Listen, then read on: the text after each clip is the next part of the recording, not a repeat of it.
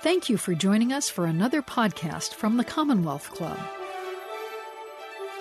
Hello, and welcome to today's virtual Commonwealth Club program. My name is Julie Lotta, Program Manager with Applied Materials. Through Generation Girl, the Applied Materials Foundation is dedicated to inspiring girls to pursue their dreams. One of the best ways to encourage the next generation of diverse female leaders is to introduce them to inspirational women. And so we are thrilled to be a part of today's program with Linda Yvette Chavez, co creator, co showrunner, and executive producer of the Netflix hit series Gentefied. Through her creative vision ventures, Linda has made it her mission to tell authentic Latinx stories and increase representation, not just in actors, but in narratives and settings. The bold success of these efforts has won her critical acclaim and praise from audiences and the writer's room alike.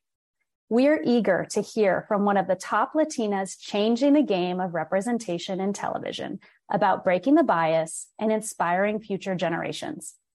Moderating our conversation today is Michelle Meow, producer and host of the Michelle Meow Show and member of the Commonwealth Club's Board of Governors. Please join me in welcoming Linda and Michelle. Thank you so much, Julie. I am so thrilled, so thrilled to be moderating this conversation with Linda. Linda, how you doing? I'm great. I'm so uh, much better that I'm sitting here with you now. Yeah. I want to first say thank you so much for Gentefied. I mean, you know, especially for us in the BIPOC community, but also the first generation immigrant children. It was so important. So I just want to I just want to say thank you before we begin our conversation. Well, I appreciate you. Thank you. It means a lot. I thought we could start off with something that I think you're very familiar with, and that is trauma bonding.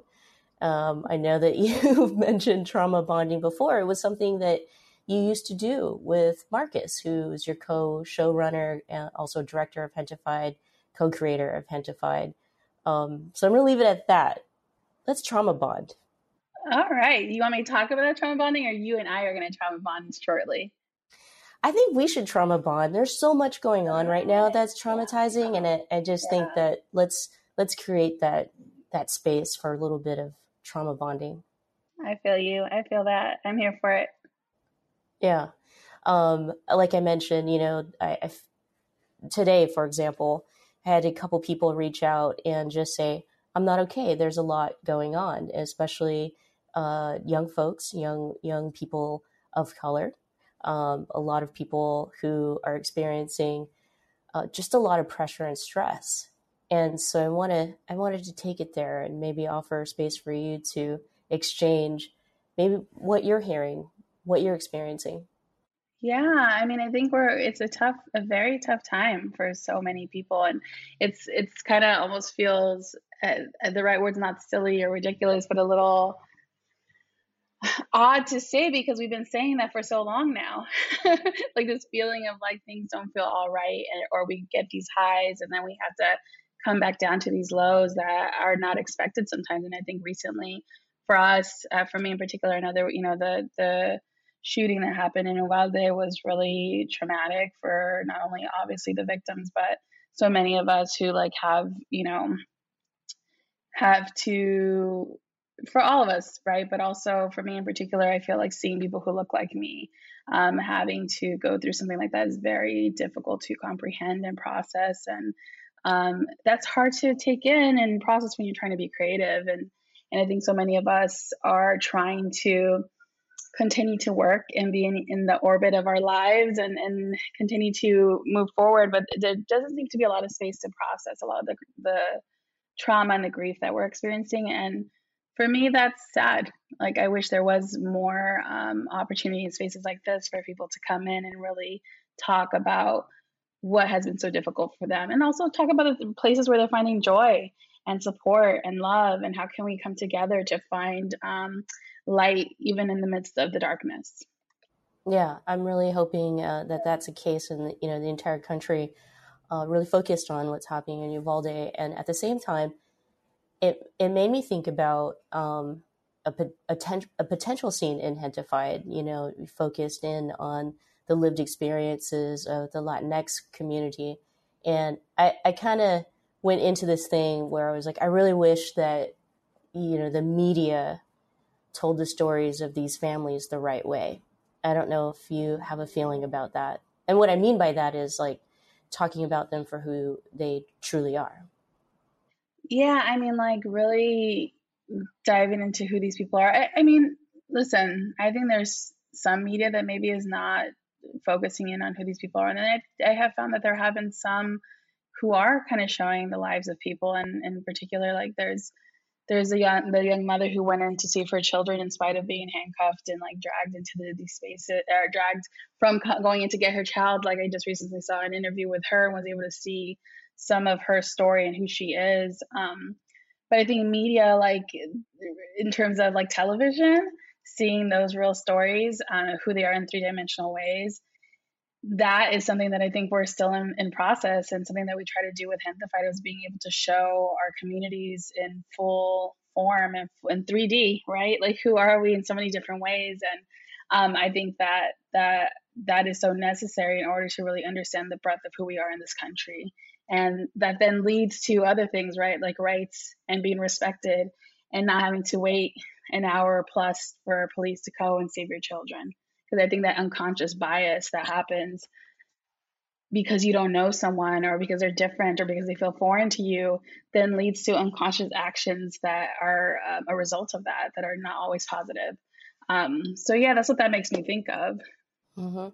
Well let's talk about television and you know julie had me- uh, mentioned it in the intro and you've been successful in uh, inserting you know these lived experiences as well as authentic representation in something like television. It's been a wild ride for you between Gentefied and you know before Gentefied never selling a script in Hollywood and then all of a sudden it's this big Netflix you know show and after two season it gets canceled but then you also sign a deal um, with 20th Century Television and continuing to write and to script and work with some of the best like um, right? Like eva longoria and america ferrera. And so let's talk about what you've been up to.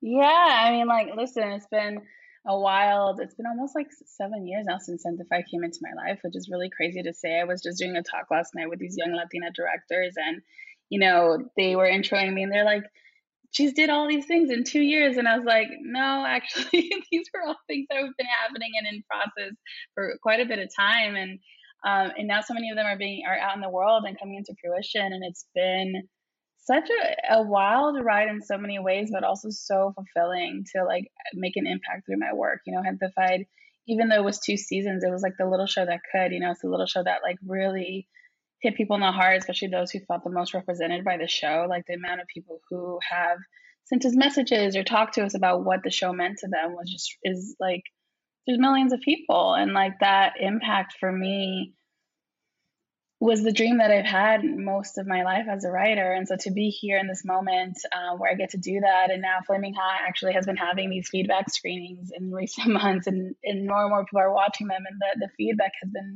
phenomenal. And it's a similar thing, like that feeling of like, oh, the thing I worked so hard to create and put into the world where people get to feel seen and loved and um, and celebrated and their their hurts, their pains and their joys together get to be depicted in three dimensional ways. Like every time I can do that, I'm just like over the moon.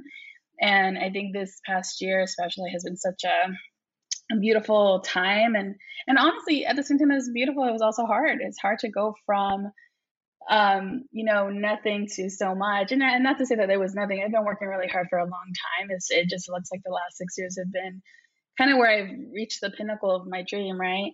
But it's also hard to be there. It's also hard to um, level up, as they say, and to wonder about like how are things going to change in your life? How are relationships going to change? How will you be perceived? Um, can you hack it? Can you handle it? And sometimes like you go through this phase of like no's, no, no's, no's, not enough of the things you want, and suddenly it's all everyone's throwing everything at you, and then you're like, oh, how do I say no even though this is all too much, right? so it's it's varied. It's like there's so much celebration and love. Then there's also so much like to manage and, and process, especially when you don't have folks in your life necessarily who have gone through something similar, right? Like I don't have people in my family who can who I can turn to and be like, hey, what happened when you your career t- took off in Hollywood? Like, I don't have that. You know, I have to look towards my peers or or some you know makeshift mentors that I met along the way. But it's it's a little bit of a, a solo kind of lonely journey sometimes. So yeah, but I mean, but it's been great. I've been loving it. You know, it's been amazing. Let's talk about success because you bring up a, a, very good point. You know, you've been doing the work, you've been writing for a long time, um, and at a very high level of writing. And it, it, just so happened that this is the the story, the journey, uh, and very many people w- were you know wanted to pay attention after the success of Gentefied because it's not every day like a story like that happens, right? Um, that's the thing is i think that we think a little bit backwards about success at times i think hollywood defines success in a different way in which especially women women of color um, in these positions like writers or you're in the writing room or directors or producers you're supposed to be something else i don't know am i off am I supposed to be something else in a writer's room? And in what way? Like, like I guess like it, that you're you're supposed to, I don't know, have a track record that maybe is different, or you walk into a successful situation and people think you've already had all this other work and projects uh, under your belt, and not you know, and they kind of think it's like an overnight success, whereas like you had just talked about, like I've I've been working on this for a really long time.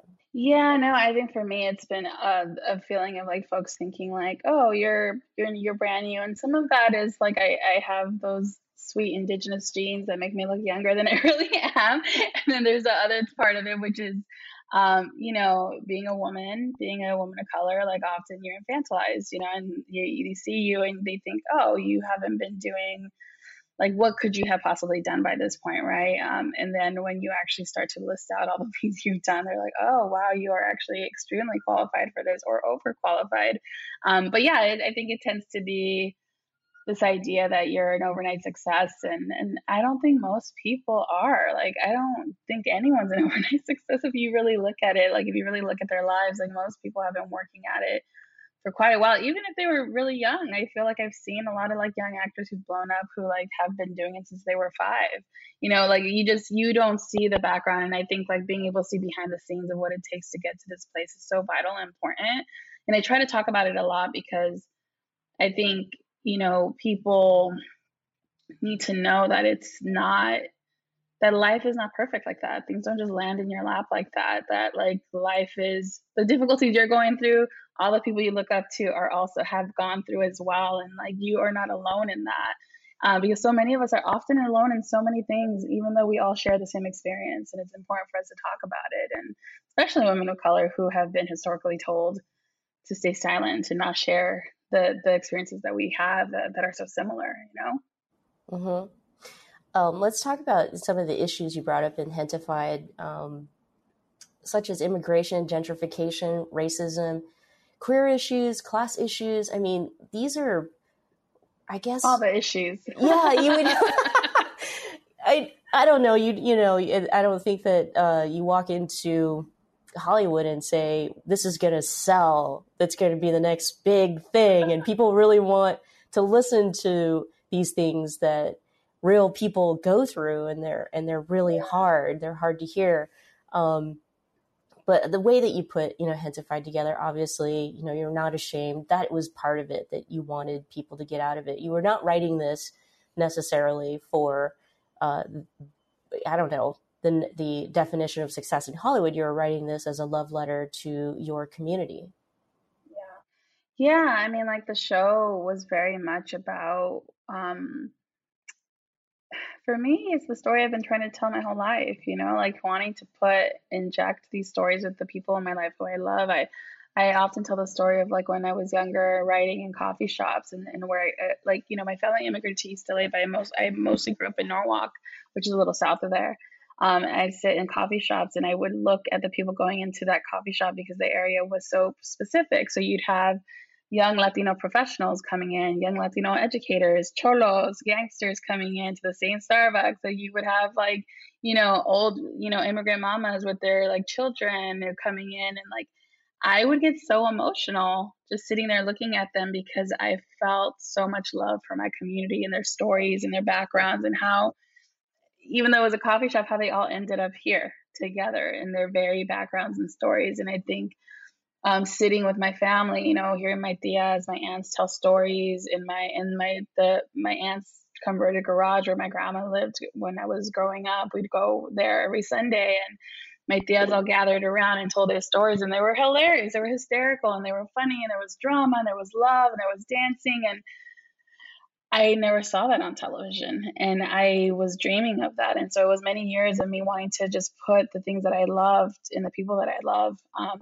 on the page. And, and I think that's just the artist calling. Like, you know, I don't know why I have this deep urge inside of me to tell those stories, but there they are. And Gentefied for me was the place where I got to like really just like spill all of that love into it and i think that's true for marvin as well like we both were just like ready to spill our love into these characters in this world and and it was so vital and important. So you know ultimately when we walked into these rooms with these with the story like we were like you know take it or leave it but this is what it's going to be because this is going to be the most authentic version of who we are and we're not going to apologize for that. Um, and i actually think it served us to come in unapologetically and authentically because you can feel that raw realness. And I think executives, that's ultimately what they're looking for in a show. Wh- whatever you're talking about in the show, class, race, whatever, cool. But like if there's an authentic realness to the story you're telling, it's going to always, you know, call to all kinds of people. It's going to be universal. Mm-hmm. Yeah. I want to read what you wrote um, in response to the cancellation of Gentefied and this touches on right the subject of success as well. You wrote, metrics and algorithms will never measure the true impact of what we did here. Don't let anyone tell you we didn't succeed. We blasted through a brick wall and made ourselves known. That looks like a whole lot of success to me. Yeah. That was that was a moment for me. I um, you know, the cancellation of the show was, was it you know it was when it was like leaked to to deadline like it was not um it was a surprise to us because we had found out a month before so we had some time to process. And when it got leaked we thought we had more time to like prepare for that announcement and so we had no preparation. And the next day you know when it or that day when it got leaked like i did not what i didn't expect was i had processed it. What i didn't expect was the intense response to the cancellation from the community, like how much it felt like a death in the family. Like I didn't, it felt different from other cancellations. And I don't know that I had expected that. And I think what I was feeling was a community that like had so much, they had so much invested in the show in terms of like this having a successful show that depicted people that they loved, that felt like home, and like to have it taken away um, in such a way was just uh, painful. You know, it was painful for them to, to for that to happen. But what I what I then felt was like, hey, it's not. Um, I didn't want anyone to walk away feeling like something was taken from them. I wanted them to walk away knowing that something was given, that they got this beautiful gift, that we all got this beautiful gift, and we were all deserving of this beautiful gift and that we did succeed because the impact of the show already did what it needed to do. Like the show did what it needed to do already, and that is beautiful. And we need to celebrate that and, and embrace it because there's so many things in this in this system in this world that take from us, right? Constantly taking from us and making us feel like we're less than or not enough or like not successful in some way. And and I did not want to let this moment be one of those moments when we created this beautiful thing that is like so deserving that we all deserved and that um apologize for the signs um, that we all deserved. And, and I wanted everyone to keep that front and center versus this feeling of, you know, we all have, we all have um, the right to mourn and process, but I did also want them to walk away feeling like, damn, look at what we got. This gorgeous like story about us and like let's celebrate them and like let's remember this moment in time and use it as a catalyst for more. Um, and then I wanted Netflix to know it too. Like, you know, I wanted everyone to know that like though in your eyes you felt like it was time for us to go, I just want to remind you this was successful. You may not know the breadth of the success because you cannot measure it in the way that you measure it, but know that I know and that so many of us know the breadth of the success of this show. And, and I think it's us taking back, for me, and taking back the control, the ownership, of the narrative of the show and what we did. And I think that's super important as people of color, as marginalized people to constantly do. And, and that's why I, I wrote that statement because it for me was like Mama Bear came out, and I was like, let me take care of my people, you know. Mm-hmm.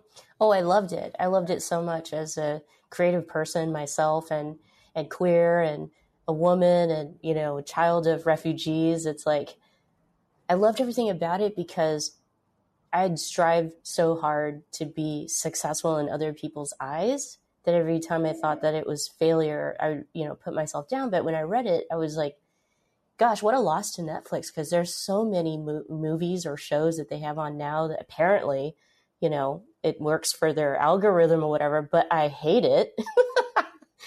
I wanted to get your thoughts on, you know, Netflix is obviously going through their thing uh, now, and and many people not really happy with their decision making. And so on that whole thing of algorithm and how I think, you know, really doesn't give, uh, I guess, equity for, for, you know, folks like um, yourselves, like myself, you know, I think that that is part of the problem why are, are these authentic stories uh, might, might not get told. Yeah, you know, I think it's a difficult thing. I can't like speak directly to like, you know, their actions or what they're doing. I, I have no idea. But what I do know is that uh, historically, the way that we are perceived in the world is directly linked to the way that we're represented in media and has been for over 100 years now or 100 years now.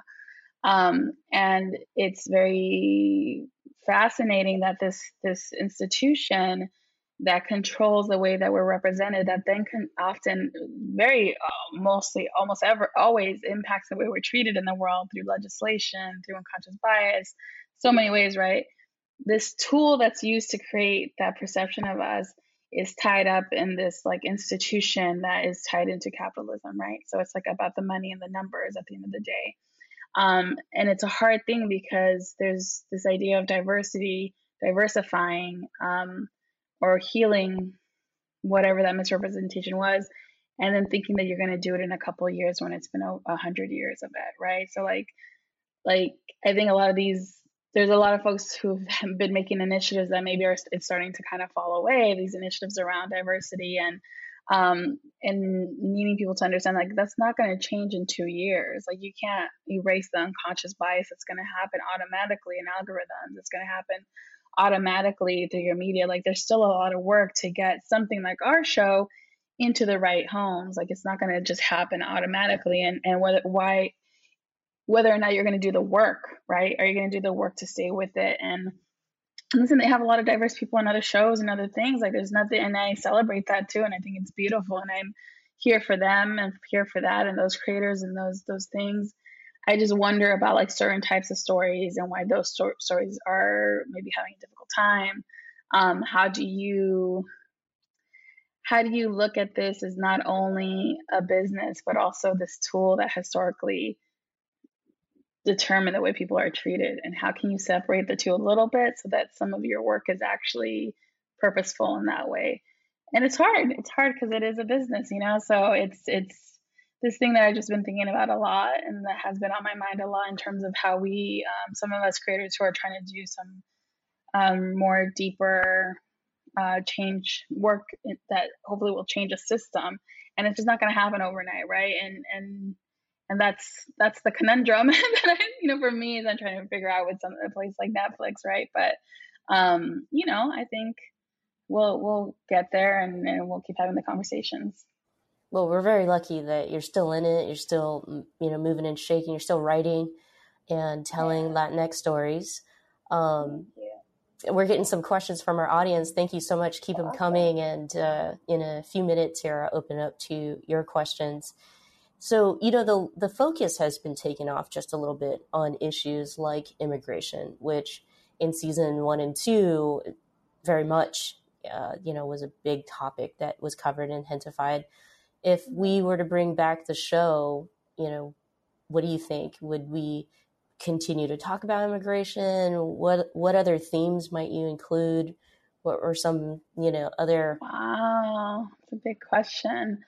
Um, it's so interesting because when we first pitched the show, we had an idea of what four seasons would look like, and that's kind of what Marvin and I wanted to do. We wanted to do four seasons, um, and you know, this storyline was there um, the one with Pop, we always knew we wanted to do. And then there was a storyline with Beatriz, um, Anna's mom, that I was always really excited to do that we didn't get to do. We did a like kind of a capsule version of it in episode eight of season one, which was to see this this um, immigrant mother go from being a garment factory worker to becoming an activist. And we wanted to show her journey of becoming like someone who leads a movement ultimately in a future season. Um, so you see her stand up to her boss in that episode eight, but that little seed actually came from what we really wanted to do with her arc wise in the future, which is like she was going to become as big of an activist as Anna, and she was going to end up leading all these garment workers and stuff. And um, and a lot of that was inspired for me from um, some time I spent working on this documentary called Made in LA with the, I was the assistant to the producers and they dealt with garment factory workers in LA and it was just this beautiful film that really actually showed these these garm uh, these factory workers becoming like um, activists. And i always to me like you saw it everywhere in all the different movements in the gentrification movement. Like you saw the, the mujeres coming out and and like learn like learning how to fight for their rights. And for me that's so impactful and powerful because they're the women in my family. They're my mom they're my aunts they're my grandma. They're like the people that like i've always seen my whole life and i want to continue to see. And i um I would love to have seen that for Beatriz. And, and I think there was going to be more around gentrification for Anna and her role as an artist. And as she became an even bigger artist, having to deal with um, the, the same question of like the impact of her art, like is her art helping or is it hurting?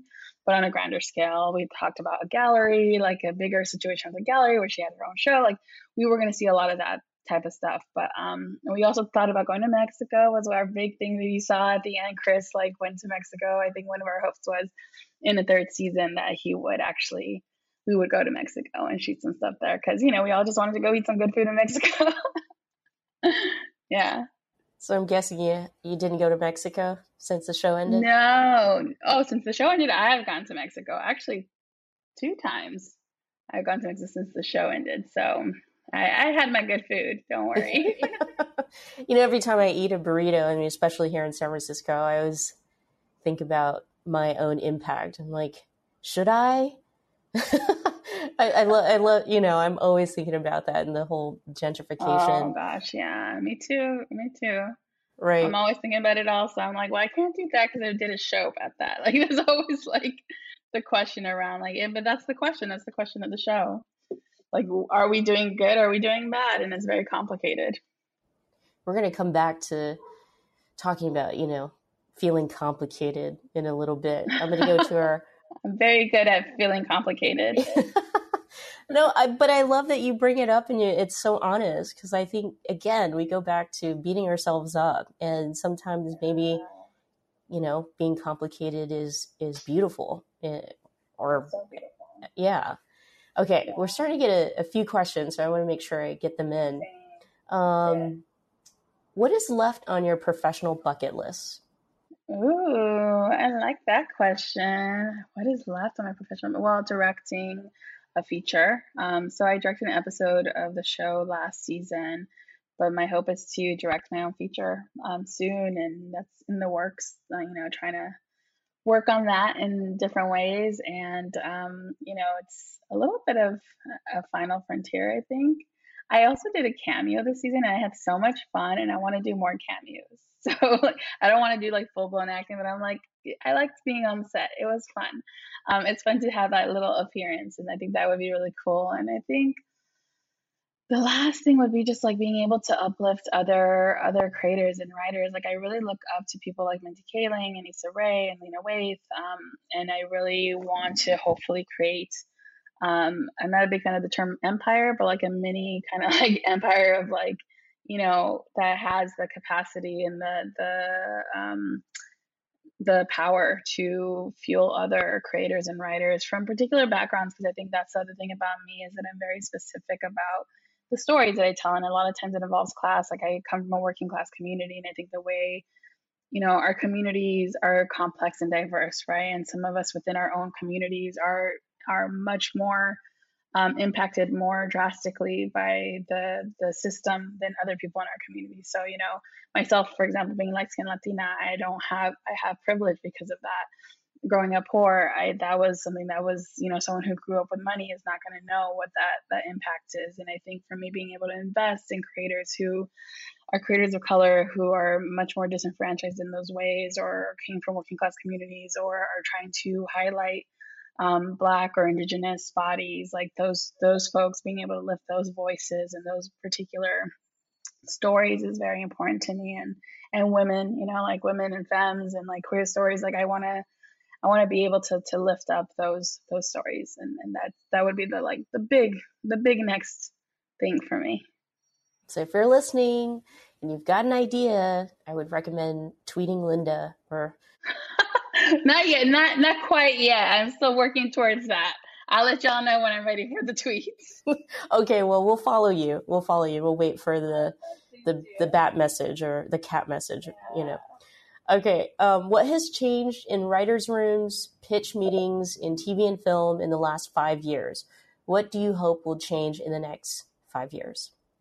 Hmm, what has changed? Well, oh, I guess it has been that long for me. I was like, I haven't been in rooms that long, but I think some of the things that have changed that maybe are not for the better, sadly, are we're seeing much many more mini rooms being greenlit, which is like these short order like writers rooms that are there to, you know, develop the first few episodes of a show and um, bringing writers in to like you know brainstorm all that, and then um, often like whether or not the show gets greenlit is still up in the air, which then makes it difficult for writers to find work and those same situations lead to um, productions that often don't have writers on sets for production because it saves quote unquote saves money but does not save the sanity of your showrunners because they need those writer producers on set.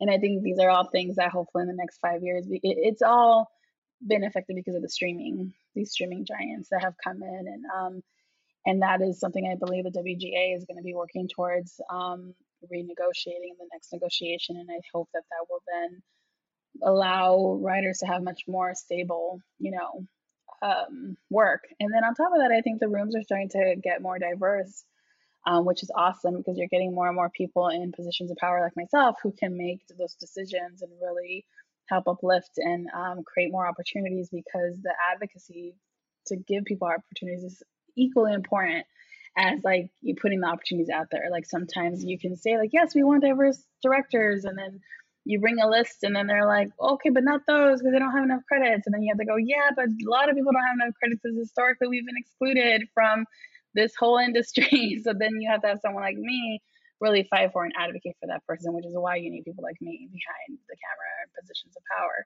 So I think hopefully that is also ch- changing. I see that shift kind of happening as I see more and more people getting the show. So that, that's the, the pros and cons of streamers, right? The one side, there's like some stuff that's not awesome. And on the other side, it made it so that there's a lot more opportunity for us, for some people who, who look like us to come up, right? So, so I don't know if that answered the question, but that's what came to mind. yeah, no, no. I, I also, it's so validated because I do hear, yeah, Michelle, like we're getting more of our, you know, diverse writers in the room and it, it's nice and refreshing to hear um, somebody give honest feedback of how it's uh, impacting the industry. There's a question here that I think is a good follow up or segue. What do you think the future of film, TV media will be like? Are streaming services, social media providing new platforms for artists? Yeah, I mean, I think it's exactly what I'm saying. Like, I do think that they are providing more platforms and more opportunity for sure. I think it's a constantly changing thing because I think these streamers are also trying to figure out like what sells, what doesn't. Like that. That's going back to what I was talking about earlier. That's kind of the catch twenty two of these things where it's like the opportunity is tied into this thing that is like you know a capitalist system of like okay, we got to make money. So even though we need these stories, if they're not able to deliver, then like you know we may have to cut them all. And then what happens then is the, the bigger thing that happens is like then the assumption that those stories are not um, uh, lucrative then makes it difficult for more things to get made in that same vein, even though it could have been just like, well, that particular story just didn't catch on. The way that you like the breadth of white shows, you have shows that will not hit. And then you have shows that do. And like, but we don't, we're not there yet. We're not given that same opportunity of like, this one show failed, this show failed, like, and then it's like, okay, all the shows that are like that, we're just not going to do anymore because, and usually it's because it's it's all the Latino shows, know, and it gets more and more difficult to do that. It's it's a little bit different, and I think that that is really difficult. But I do think it also it's also made it so that there are a lot of opportunities for folks like us. Thank you. Uh, can you talk about the role of mentoring in your field of creativity? What makes a good mentor? How do you mentor others in your field? Yeah, um, I think a good mentor listens and supports. It's sort of like therapy, where like you don't want to give your like too much of your own opinion because like a person's got to learn on their own but you also kind of have to guide them towards like the right direction and some you know like want to help them get to the to the answer on their own by by supporting them um, and i think a great mentor like really um, like brings out of them the thing that they really want that they i always try to get them to a place of authenticity with themselves because often like they're coming in with a lot of insecurities a lot of fears a lot of like um ideas of what they're supposed to be and do that come from this industry and society.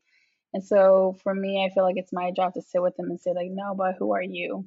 And what is the story that you want to tell that's very specific to you? And what is the dream that you have that's really your dream? It's not the dream that you've seen other people talking about or you've seen in, in the media, like this big successful so and so. It's like, do you really want that or do you really want this? And like helping them to kind of get to that place. And I think a great mentor also knows how to choose mentees. I, I don't know if that's like a uh, the right way to put it, but like I'm always investing in people who I see are going to do the work. You know, like I can tell when someone's ready for me, when they're ready to like take the advice that I'm giving them. Because um, I think there's a difference, and I say this with so much love. Like there's there's some folks who actually are can want the dream, but there's so much internal work that still has to happen before they can really fully like take it away sometimes. And sometimes for me, those folks is like, I don't think you need no, not that you don't need a mentor, but like you may also need to go to therapy and like work on like what are the things that are blocking you, um, or simultaneously having that conversation. But I'm always looking for a mentee who's like going to show up and going to show up with like, hey, I'd love 30 minutes of your time, and these are the three things we're going to talk about because we're all we're I'm busy. A lot of folks are like super busy, right? Who are in these positions of power, and so I'd love a mentee who's like able to show up to the to the table with what they need from me, because then I know that my investment, the time that I'm putting in, is going to go a long way for them. I know that it's going to help them really rise, and the, the folks that have invested in that way, I've seen it. I've seen them rise because they are ready to um, really own that mentor mentee relationship and be a part of it. And and I think I, I say that that's an important part of mentorship because that's how you get a good relationship and you get results out of the relationship. So yeah, that's that's what I would say. Man, that's so great. There's a question here about, you know, what advice you would give to young people to inspire them to preserve in their journey. I would imagine that that's a another extension of what you just said, but particularly young people, I kind of feel like we opened up the show like it, it is really truly a tough time. Yeah, I mean, I think what I would say, and this is a journey that I'm on, have been on, and will continue to be on for the rest of my life, um, is to ask yourself, how are you nurturing yourself with with joy and love and play? Um, creativity is really an extension of playtime when we were kids, right? When we would dress up in costumes and we would have, you know, play with our toys and make up stories and have fantasy time and like read books. And that's an extension of play. Like what we create our movies, like that's just us being kids. Like that's us having fun, right? And I think what happens along the way often we lose that part of ourselves and we see the work just as work and like there's pressure and there's deadlines and am I good enough? Is the story good enough? And is what's the point of any of this? And what I love about thinking of it of it as childlike play is that none of that matters. Like when you're just playing, when you're just like, I'm just telling a story and I'm gonna have the most fun I can at telling that story. And guess what? I'm not gonna do it perfectly and I'm gonna learn from it and I'm gonna keep getting better. But my job right now in this moment is to have fun and play and tell a fun story and I really like that's something that really came to me more deeply in the last like three and a half years because that's when my niece came into my life. My sister had a baby and she's like the first grandchild in the family in our immediate family. And watching the way that she plays, it was just like, oh yeah, that was me too. And like that's why I do what I do. That's why I write. That's why I direct. That's why I put on whole productions because when you really think about it, you're like, what are we doing other than just make playing make believe, right, and having fun? And I think that like remembering that um, always from like like will allow you to tell great stories because you're gonna be you're gonna release the pressure. And there's a lot like physically in the body when you're holding a lot of stress and grief and anxiety it actually makes it hard to create like there's actual science behind it. Like you can't really create from place of stress and anxiety so if you're able to release that whether it's through the, this idea of meditation therapy whatever it is that you need running um, it'll bring you but dancing oh dance dance it out it'll bring you back to the work in a way that's much more um, authentic and, and playful and fun because you're a human being who deserves to have joy and your work should be joyful. So that's what I would say. I love that. What what is the best piece of professional advice that you received and who was it from? Ooh, the best piece of professional advice. Oh wow. Oh dang. I, I got stumped. I'm normally not stumped. I'm trying to remember a good one. While you think of that, I'll share one in college. It was college uh, from a professor, and it was I was gonna try to go into writing, writing something for TV, or and but she said, you know, my best piece of advice to you is let it suck because your first draft sucks anyway. yes, it does suck. Not yours, everybody's. um, oh my goodness, I don't know why I can't think of one that someone has told me. I know there's been a billion things that I've been told, but I, I'll just share some advice that I like. I'm sure I learned it from someone. Um, remembering, uh, like, I'm a very spiritual person, so I often think of my work as like this thing that I'm channeling into the world. And and when I think about it that way, I think about how like I am the vessel channeling that, and how that vessel needs to be taken care of and that if you're not taking care of the vessel how can you bring this birth this story into the world right we let we help we support mamas when they're like bringing life into the world we like you know they have the, the postpartum time to, to care for themselves and i feel like as creators as artists like we often don't give ourselves that. We just keep you know hitting ourselves hard and keep going keep going. But to see yourself as this like kind of magical being that's bringing magical stories into the world and then remembering that that magical being needs to be taken care of and loved and um, given massages and like all the things that you need to bring these stories into the world because that's you're magical. This is a special thing that you're doing, and it's important to to know that and to, and to take care of it. Thank you. Is there a TV show or film that changed or had a significant impact on your life? Um, I don't know. It, I would say these shows were like um, changed my life, but I will say that they're like shows that I greatly admire and strive towards. Um, and those are Fleabag by Phoebe Waller Bridge um, and I May Destroy You by uh, Michaela Coel.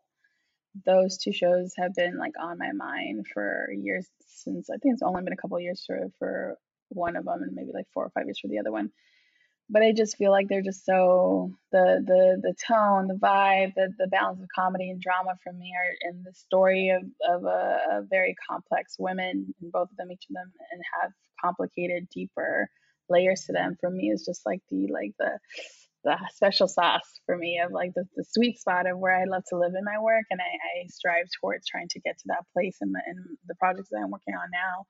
Um, but yeah, I would say those are the ones on the top of my list right now. And then I would say the fun one that's a silly story I like to tell, but not actually that silly, is that I grew up loving Star Trek. And I remember thinking, like, oh, like I want to be an astronaut, I want to go to space. And then at some point I realized, oh no, I just love all these characters and I want to pretend like I'm in space and I want to make up stories and worlds. And and I remember that being a thing that that helped me realize that like, oh, I want to tell great stories. Like I want to tell tell uh, fantasy and fairy tales, you know. I love that. Um, many artists talk about how creativity sometimes comes by surprise. Is there an experience that has happened to you that you can share? Creativity that's come by surprise. Oh, it's a deep question.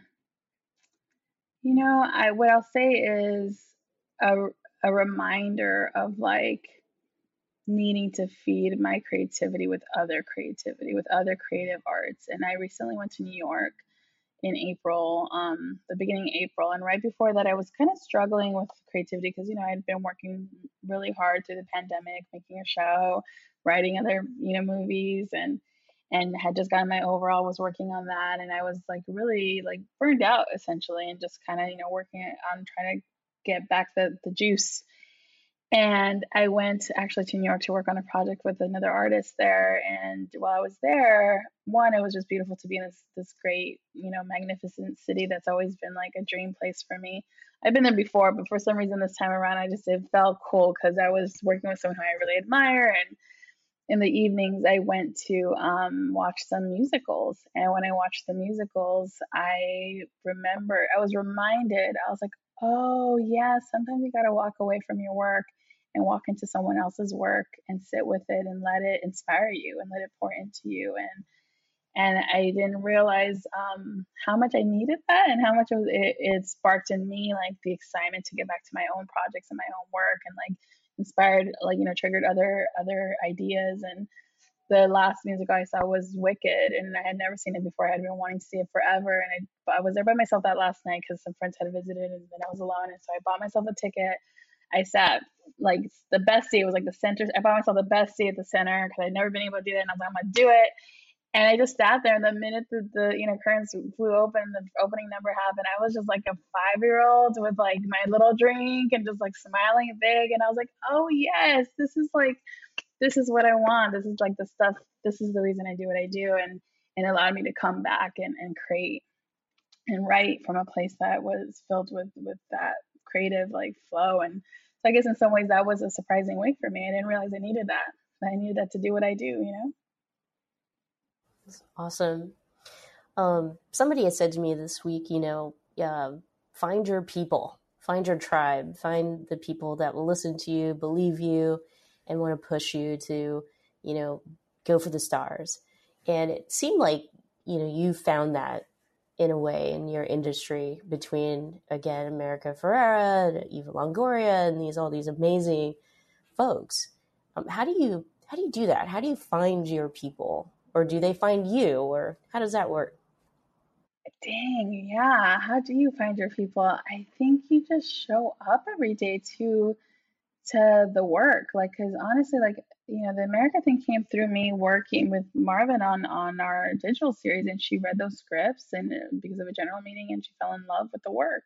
She fell in love with seeing something on the page that felt like home to her. It felt like like her, and so then, you know, she came on board to that, and in the process of working together, we we you know became friends, and and it, I didn't expect for her to end up being the director on the film that I was that had adapted um, but after working with her and like she had directed episodes of our first season, I thought she was incredible. Macro, you know, wanted to reach out. I was like, oh my god, I would love for her to be considered, and um, and it just ended up that way. And she and I worked on that project together, and that you know was a very an amazing experience. I hope to talk about someday. But she and I really went deep into the material together, and that led to this like you know uh, connection that was very special and important. And I think, you know, with Eva, I um she found me. she was like, you know, they had brought a project to me and Marvin that was another project she was doing and she actually was like, I want Linda for Flaming Hot and she was trying to get um uh, my Mexican daughter's script to read so that she can like get me on into it and they reached out to me actually just like a few weeks before I was going to go into surgery. We were in post on season one, and I was like, well, I can't, I can't do this. Like, I am going to surgery. And they're like, well, we'll, we'll wait. We'll wait till she's, you know, ready to come and talk to us. And, and it worked itself out. But I think, like, you know, beyond just like finding your tribe or your people, like, that's going to happen, I think, organically as you show up to events. And if you're looking at, at a particular type of community, like for me, I was looking for Latina people who are, were going to be, in the arts, right? And I just went to community events. I followed people in the community online. I supported them and uplifted their work, and they did the same for me. And in the process of uplifting each other, we became friends. Like we, like the the gold standard for us was, or the the key was us just always uplifting each other and supporting each other's work, and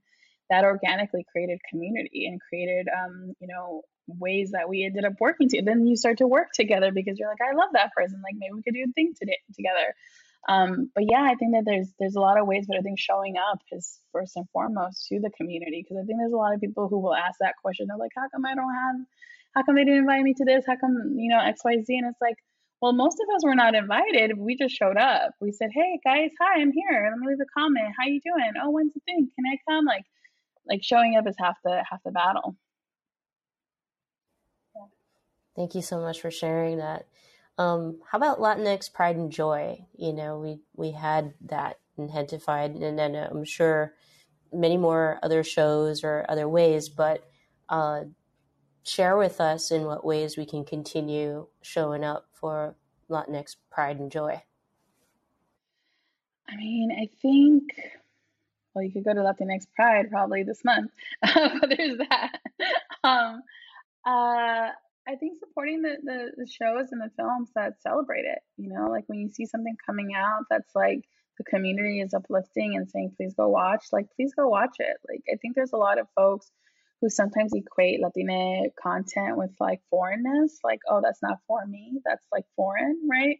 Um, and I think we're still sadly like um, dealing with the repercussions of xenophobia and probably will for, for a long time. But the reality is, most of us have been here forever and our stories are American stories. So, like, as much as you want to watch that, like, American TV show that historically you've been told is what's American, a show like Gentefied, a show like um, Gordita Chronicles, which is coming out um, soon. Rutherford Falls just dropped today, which is a native um, show, but it's created by a native Mexican creator, Sierra um, Ornelas Teller. Like, go support it and watch it on Peacock like those are things that like are try are people and, and shows that and movies that are really trying to show us in our um in our joy in our, in our pride right?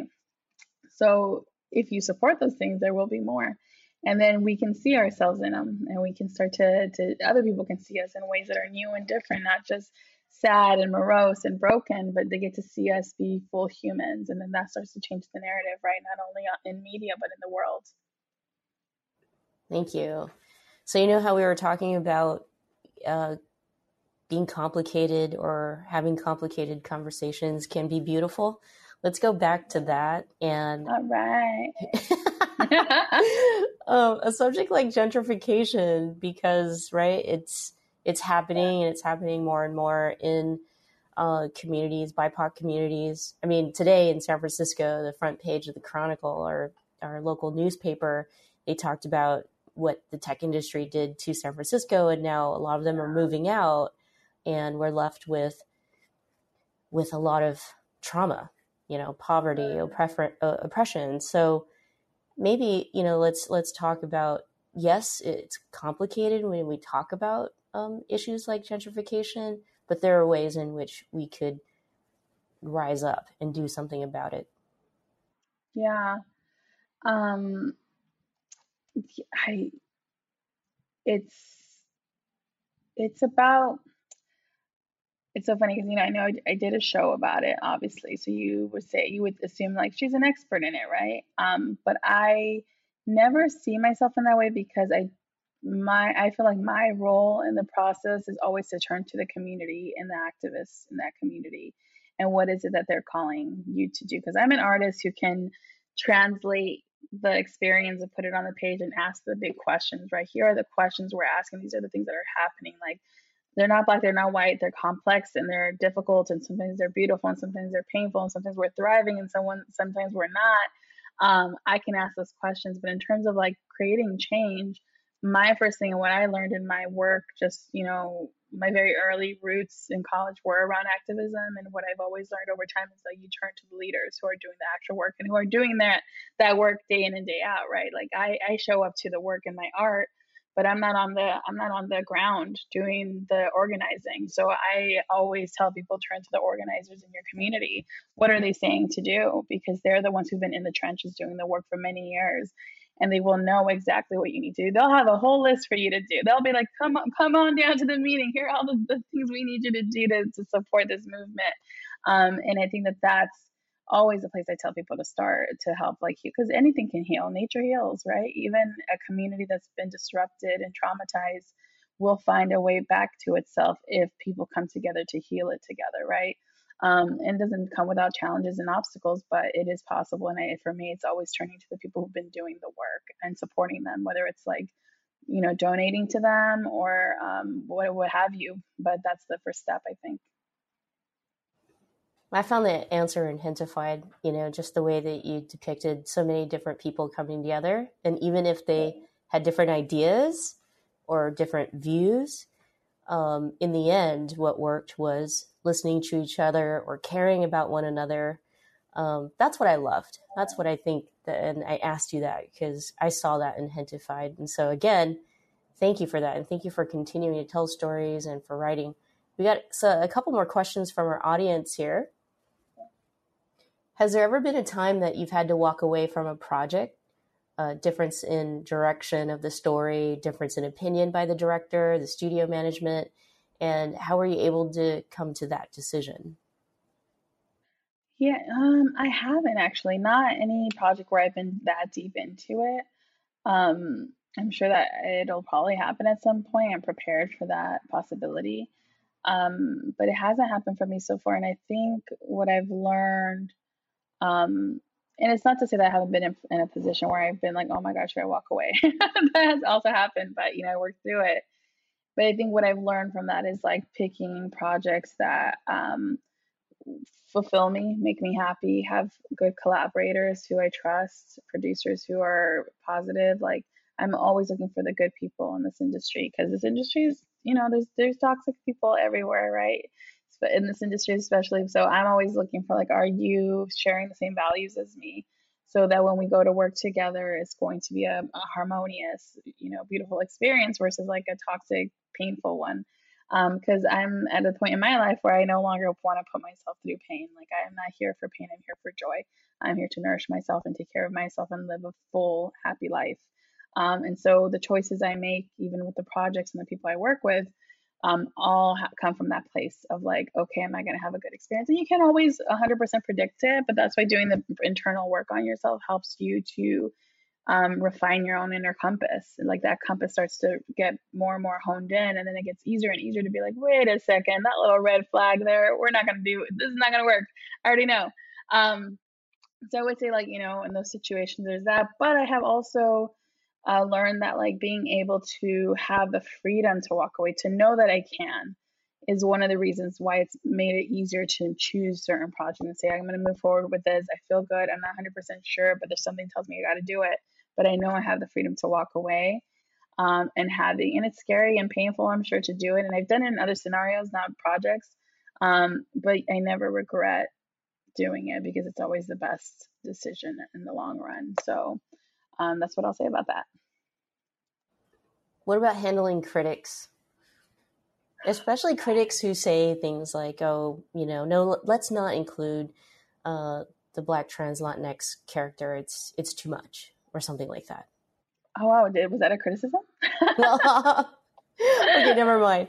Because um, I I could see you like writing more around, you know, uh, including these types of characters. I was like, does someone not want that kid? I love her. Um, yeah, no, you know, I obviously we get critiqued or we got critiqued obviously with you know all the different trades and all that good stuff. I mean, we were blessed that we had a lot of great critical review.